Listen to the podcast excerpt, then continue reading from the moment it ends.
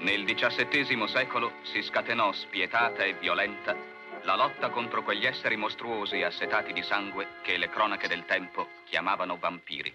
Ma prima di metterli a morte, la giustizia umana, anticipando il verdetto divino, bollò per sempre le carni maledette di quei mostri col segno rovente di Satana. Trame strane. Cinema dagli affetti speciali di Davide Zagnoli con Massimiliano Bolcioni. Allora, eccoci qua in compagnia del mitico Massimiliano Bolcioni, dove dopo essere rimasti stregati dalle streghe eh, abbiamo deciso di portare avanti alcune puntate dedicate proprio alle streghe nel cinema. Sì, perché le altre sono tutte a Parlamento da noi in Italia, quindi parliamo di quelle del cinema. Insomma. Mm. E come non partire con la strega più famosa del cinema horror italiana, la nostra bellissima Barbara Steele che tutti ci ricordiamo nel meraviglioso film di Mario Bava intitolato La maschera del demonio del 1960. Esatto. Un fascino assolutamente unico nel suo genere. Barbara Steele è un'attrice britannica, nasce nel 1937 e i suoi studi furono orientati verso la carriera di pittrice, ma nella seconda metà degli anni 50 iniziò a frequentare una piccola compagnia teatrale per esordire poi sul grande schermo nel 1958. Ma la fama di questa nostra Barbara Steele arriva nel 1960 quando Mario Bava la sceglie per interpretare un doppio ruolo da protagonista nel suo primo film divenuto oserei dire immortale, La maschera del demonio del 1960. Una performance che non passò inosservata perché anche Roger Corman poi di seguito le affida il ruolo nel film Il pozzo e il pendolo in cui recita insieme al grande Vincent Price. Da lì in poi inizia a fare altri horror all'italiana. Allora, questo film è quello che ha aperto, come, come già ne avevamo parlato ai suoi tempi, di Bava proprio, quindi Bava geniale nel, nel fregarsene in senso positivo, quindi si buttava nelle sue operazioni. In questo caso si, si è buttato tanto perché, perché è il primo film di Bava prima lui aveva fatto altre cose a livello di, di direttore della fotografia, eccetera, ma eh, questo è il suo film di esordio. È un film di esordio che nel 60 è pesantissimo. Sì, ripercorriamo un attimo la trama. Due incauti viaggiatori nelle steppe russe fanno risuscitare la strega Asa, che è la nostra Steel, suppliziata due secoli prima, identica ma solo in volto alla sua discendente Katia. Asa dopo aver vampirizzato mezza famiglia, cercherà di impadronirsi del corpo della pronipote. Questo appunto è il primo film di mm. Bava che ha un'atmosfera incredibile, un bianco e nero stupendo. Sì è stato citato eh. in lungo e in largo, oh, un film che è piaciuto a grandi registi anche americani, Tim mm. Burton per esempio, uno dei tanti esatto. lo adora, perché a modo suo è un film bello anche oggi, sicuramente datato. Ma guarda, ti dirò mica tanto. Mica tanto perché se lo riguardiamo eh, anche oggi, vabbè certo, quello che gli dà un'epoca è il fatto che è in bianco e nero fondamentalmente, anche se oggi qualche film lo girano ancora in bianco e nero, ma quando vogliono fare una roba un po' particolare. Altrimenti no, è un film che apre con... Uh, delle sequenze pesanti, stiamo parlando di, io credo che la visione di lei che viene ammazzata quando la, ammazzano la strega cattiva cacciandole sulla faccia perché non deve mandare maledizioni e robe varie, una maschera appunto a forma di, di, di diavolaccio di ferro, ma dentro la maschera ci sono degli aculei che la trafiggono. E, si vede tutto, cioè il colpo di, di mazza che viene dato sulla maschera quando le appoggiano in faccia, ancora oggi tu fai un grido mentre sì, sì. è violentissima. Ma il pubblico scena. effettivamente nel 1960 non era abituato a delle scene. Tanto, sì. Sì. Io nel 60 grazie al cielo non ero ancora nato, però l'ho, l'ho, visto anni chiaramente dopo, ma è, è, orrendo. Ancora oggi tu ti giri dall'altra parte. Sì. Perché a prescindere che siamo abituati ormai a vedere di tutto, squartamenti, sbuderamenti, ma qui non è solo questione dell'occhio che vede, è questione anche della, dice, del contorno, no? de, de, di cosa c'è di atmosferico nel frattempo. Già quello ti, ti sgomenta, ti mette in una situazione cupissima, crea uno stato d'animo. Quando poi aggiungi la, la visione dell'ammazzata su, sul, sull'avviso di questa maschera, allora hai chiuso un, un, un, discorso, ecco voglio dire, quindi non è solo l'immagine splatter, non è neanche splatter in realtà, è proprio il momento ed è come pensato, ma credo che abbia aperto mille porte lui con quella sequenza, l'hanno copiata tutti. Da allora in poi gente infilata in sarcofagi con gli aculei, maschere puntute, robe varie. In, Spagna è stato un, tutto un tripudio, specie negli anni 70, di guantoni c'è un film che la morte cammina coi tacchi alti, una roba del genere. È del 70, sai, questi film che andavano no, sull'ottica argentiana, ma anche prima, dove appunto l'assassino ha un guanto, che non è un guanto, è un affare, ti, una padella, una cosa strana, con tre acule, tre chiodi, e ammazza le donne sbattendogli in faccia sta cosa, che non ha senso perché a livello di assassino che va in giro, psicopatico quanto vuoi, ma è scomoda sta affare. Era una citazione invece appunto di questa, di questa scena della maschera del demonio lo stesso Bava si ricita nel, nel film, quello suo film di tanti anni dopo, del barone Blood Baron, ma non ricordo come si intitola in Italia, dove anche lì c'è il Peter Lorre italiano, che era questo attore che somigliava un po' a Peter Lorre, che viene rinchiuso in un sarcofago, ma viene ammazzato dallo spirito di barone ritornato, lo zombie, che è poi Joseph Cotton e, e anche lì c'è la stessa inquadratura della, del coperchio che gli si chiude sulla faccia e lo ammazza coi chiodi, ma è Bava che cita Bava. La cosa divertente di questo film, Baron Blood, che ti ripeto non mi ricordo come si chiama in italiano, ma... Ah, l'ho trovato, guarda, si intitola Gli orrori del castello di Norimberga ed è del 1972, stupendo. Ehm, è che fa vedere quello che non ha potuto far vedere ai tempi di Barbara Steele e come si dice, la maschera del demonio, cioè gli levo la maschera. Infatti, una volta che nel 60 lei viene ammazzata dalla botta, finisce lì, nel senso che tu non vedi l'immediato effetto di questa martellata in faccia. Invece nel 70 se lo poteva permettere, per cui riapre immediatamente il sarcofago dopo che ha ammazzato il povero Peter Lori all'italiana e si vede la faccia tutta bucata col sangue, insomma, quindi ha aggiunto qualcosa, ecco faccio per dire, quindi si, si recitava anche Bava stesso. Beh, insomma, eh, un grande Mario Bava, sì. un grande artigiano del cinema, uno sì. che diciamo che si divertiva, non si rendeva ah, conto di quello che stava facendo. È per quello, perché secondo me in arte in generale, ma poi parliamo di cinema, se sei troppo consapevole di cosa stai facendo, non sei puro intellettualizzi eh, troppo certo, forse Poi... cioè nel senso non si rendeva conto no. che avrebbe comunque creato un solco sì. un genere e sarebbe stato citato e apprezzato tantissimo assolutamente infatti negli anni a seguire quando crei devi essere libero hai capito? L'arte si si, si deve essere libera di esprimersi come un bambino piccolo, gli dai colori, dici fai quello che ti pare e lì vedi cosa sa fare perché si esprime. Baba faceva così, non pensava. Sì, era un fare... regista molto poco intellettuale, molto istintivo. Assolutamente, poi non aveva la presunzione di credersi un grande. Sì.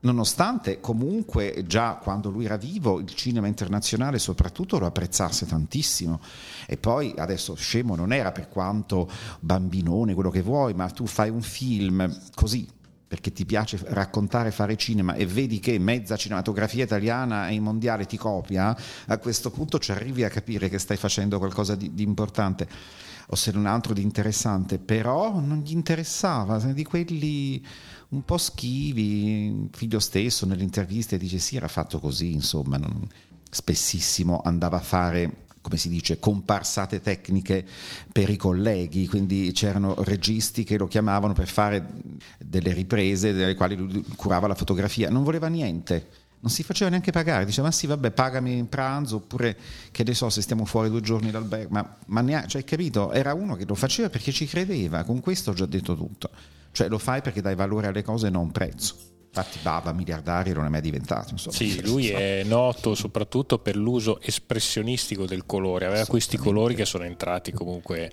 nella storia ma perché erano, come diceva lui stesso, i, i colori principali. E, e cioè, se tu ci pensi, in film come Sei donne per l'assassino o oh. Terrore nello spazio profondo, mostrano colori intensi e forti che aggrediscono e quasi ipnotizzano lo spettatore. È quasi eh, una sorta di gioco a eh, cercare di carpire l'attenzione. Ma sai, è un richiamo istintivo ai colori base, allo spettro solare, cosa vuoi che ti dica? E poi sono, come dire, una firma.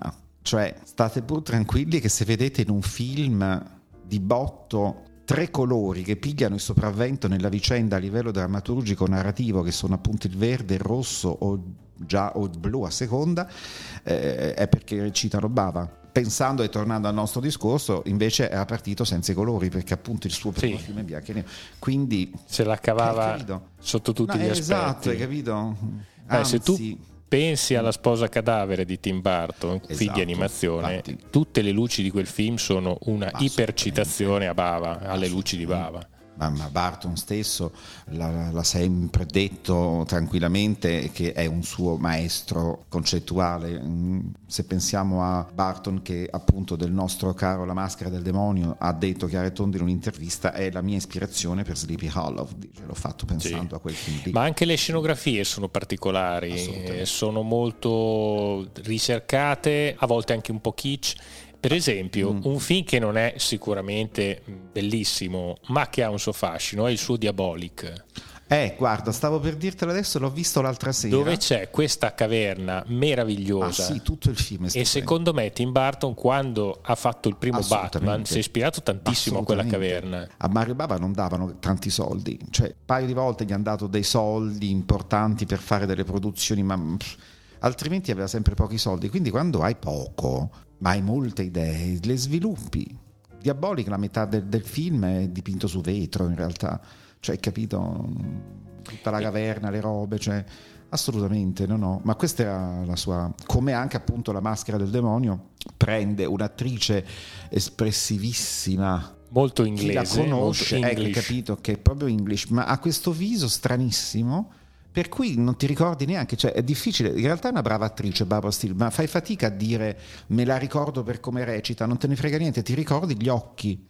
Ha ah, questi occhi pazzeschi, questo sguardo eh, ipnotico, insomma, è veramente un personaggio che poi è diventata quello che è diventata una, una scream queen, cioè è stata forse la prima, diciamo, de, dagli anni 60 in avanti a diventare una regina de, del macabro, del, dell'horror fondamentalmente, ma dell'horror gotico.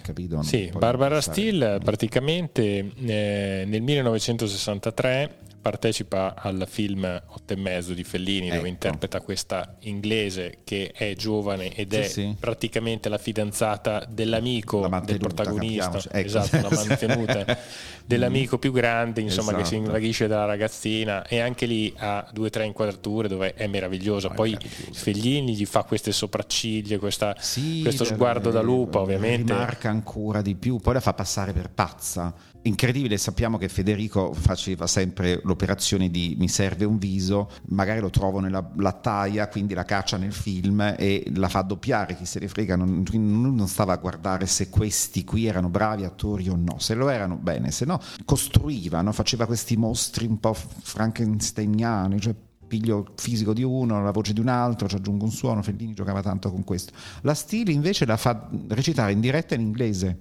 non l'ha neanche doppiata, per cui non capisci proprio cosa dice, non gliene frega niente. Quindi nel film Otto e mezzo c'è questo personaggio che sembra uscita da un mondo parallelo, perché a un certo punto pensi che sia morta, ma è il retaggio che si porta dietro. Fellini non era cretino, l'ha usata apposta oh, eh, sono passati due anni da lei uscita fuori con la maschera del demonio, quindi lei strega, lei maga, lei circe, c'è questo personaggio che ammalia, che misterioso, che però poi alla fine anche candido in qualche modo, e lui la caccia così com'è nel film, quindi in realtà non mi ricordo, ma nel film sarebbe giusto che ci fosse scritto è Barbara Steele nella parte di se stessa, perché poi Federico Fellini l'ha presa per quello, non le ha chiesto di fare qualcos'altro, le ha detto corri in quella scalza, fai gli occhi strani, cioè, boh. Forse lei si sarà chiesta, ma devo No, beh, funziona benissimo, funziona, funziona benissimo. È una delle tante. Vabbè, quel film poi sì, vabbè, è in stato di grazia. Sì, sì, sì mm. un masterpiece.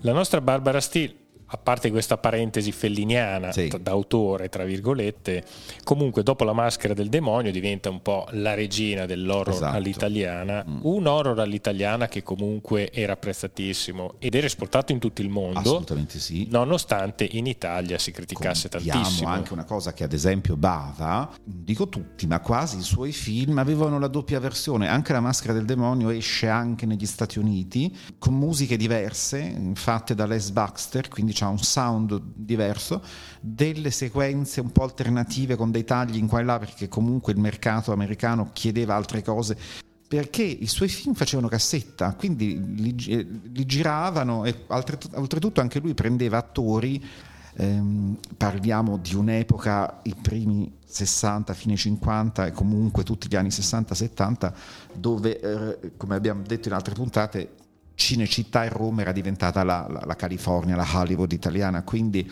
gravitavano e ci ha fatto la dolce vita non apposta Fellini su questo, un sacco di starlet, di attori, attorini, attoretti, mandavano qua delle divette che magari in America erano famose, però... E quindi, hai capito, in mezzo a tutto sto bridone trovavi attori già visti con un certo nome o no, che costavano poco ma andavano bene, quindi Bava beccava su nei suoi cast un sacco di attori stranieri, per quello che si apriva un mercato, perché poi recitava in inglese. La Stile immediatamente diventa eh, la regina del, del, gotico non solo in Europa ma anche negli Stati Uniti, subito. Ecco, ricordiamo un po' alcuni film della nostra Barbara Steele, vabbè il Pozzo e il Pendolo l'abbiamo mm. citato, qui c'era Roger Corman che era sempre legato esatto. come cinematografia un altro horror. che ha diventato un suo stile perché comunque... C'era Corman lo riconosci immediatamente. Poi abbiamo nel 1962 Riccardo Freda, un altro grande maestro yes. del cinema gotico, horror, sì. ha fatto due o tre film meravigliosi, tra cui il primo, L'orribile segreto del dottor Hitchcock, sì.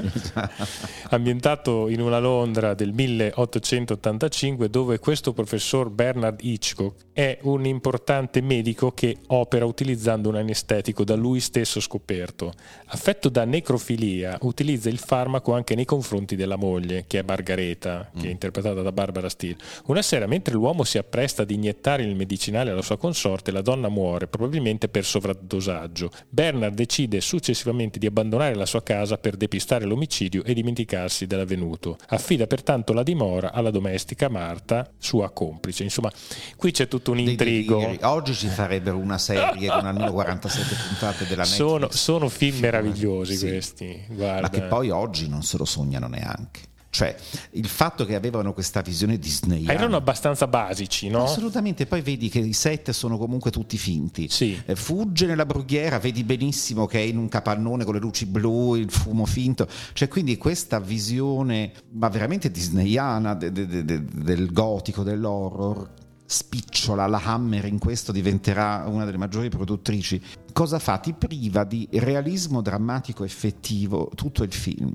Quindi tu lo segui con questo carattere di inquietudine, ma nello stesso tempo di ironia, perché comunque è la, la palissiano che è finto. Ma se lo pensiamo invece in termine odierno, cioè quindi elimino la finzione visiva, lavoro sull'introspezione psicologica o psichiatrica, in questo caso di un protagonista come la storia che abbiamo appena detto, stiamo parlando di uno che se la fa con i cadaveri. Sì, sì, sì. Cioè, se lo trasformassimo in un film contemporaneo sarebbe inguardabile, cioè nel senso di insopportabile a livello proprio emotivo psicologico. Per cui, grazie a questi, avevamo queste trame incredibili che passavano come dei fumettoni. Ma t- tant'è che eh, Robert Fleming, che era il protagonista, accettò la parte senza aver letto il copione. Una volta scoperto che il suo personaggio era necrofilo, tentò di licenziarsi. E quindi...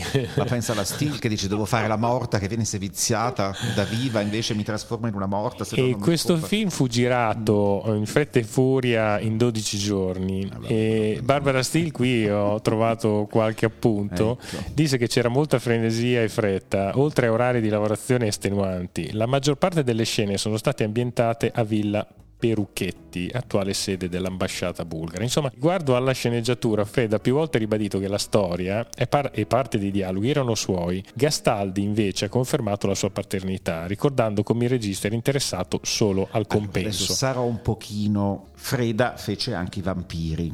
Sì ufficialmente, anche se non è vero del tutto, perché insomma, però il genere gotico italiano viene aperto, di solito si dice, da questo film, I vampiri di Riccardo Freda.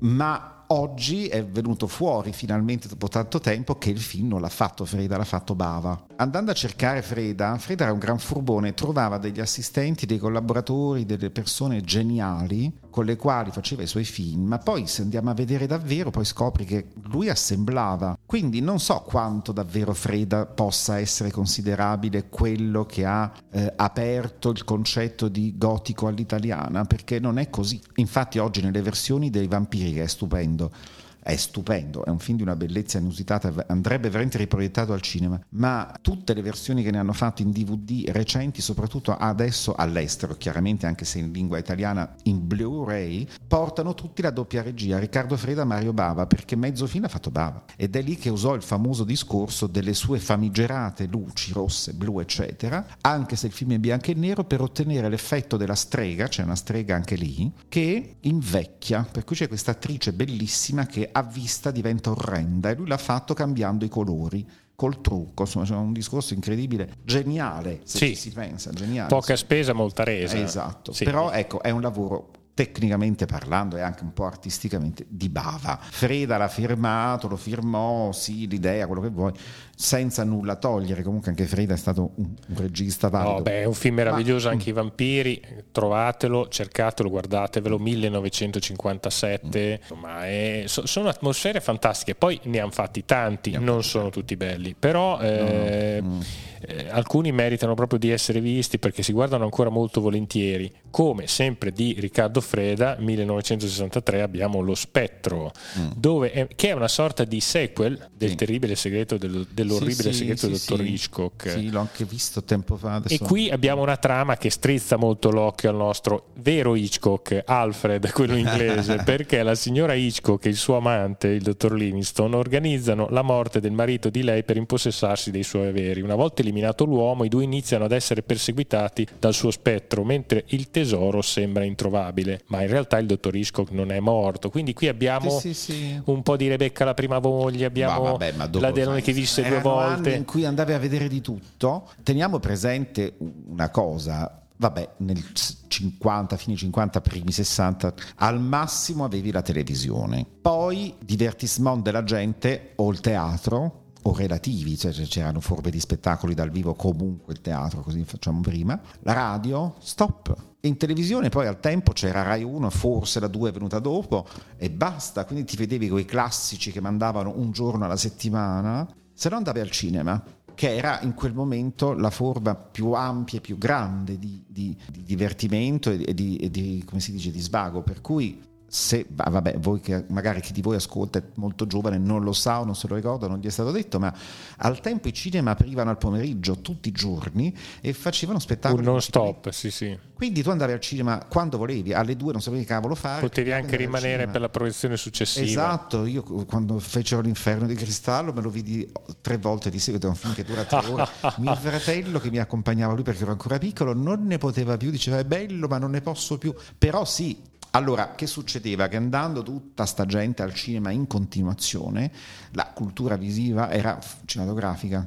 Per cui questi autori, questi registi non solo facevano film, ma andavano a vederlo, per cui si vedevano e automaticamente trovi un pezzo del lavoro di uno nel film di un altro e viceversa. Non era lo faccio apposta, non ho idee, è perché era un, un modo di fare, di essere. Max, eh, direi di chiudere sì. con Danza macabra, sempre la nostra Barbara Steele, affascinante come non mai, un film del 1964 di Antonio Margheriti che si farà chiamare con lo pseudonimo di Anthony M. Dawson. e la storia è bellissimo sto film. Per scommessa Alan accetta di passare la notte dei morti, il 2 novembre, da solo nel castello abbandonato di Lord Blackwood. Uh-huh. Se passerà la notte senza fuggire, all'alba riceverà dallo stesso Lord una ricompensa di 100 sterline. Alan si reca nel castello dove incontra una bellissima donna che è Elizabeth Blackwood, che è la nostra Barbara Steele, mm-hmm. ma si rende conto che si tratta di uno spettro. C'è un'atmosfera meravigliosa. Io sì me lo sono goduto da morire sì. e ogni tanto me lo riguardo. Sì.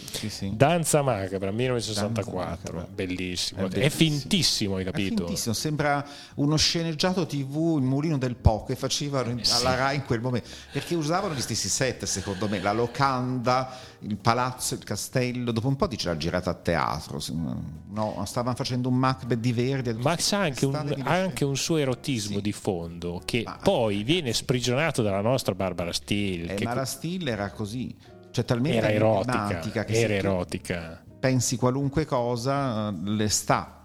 Proprio Garbo insegnava se la tua faccia non esprime nulla il pubblico ci legge tutto quello che vuole.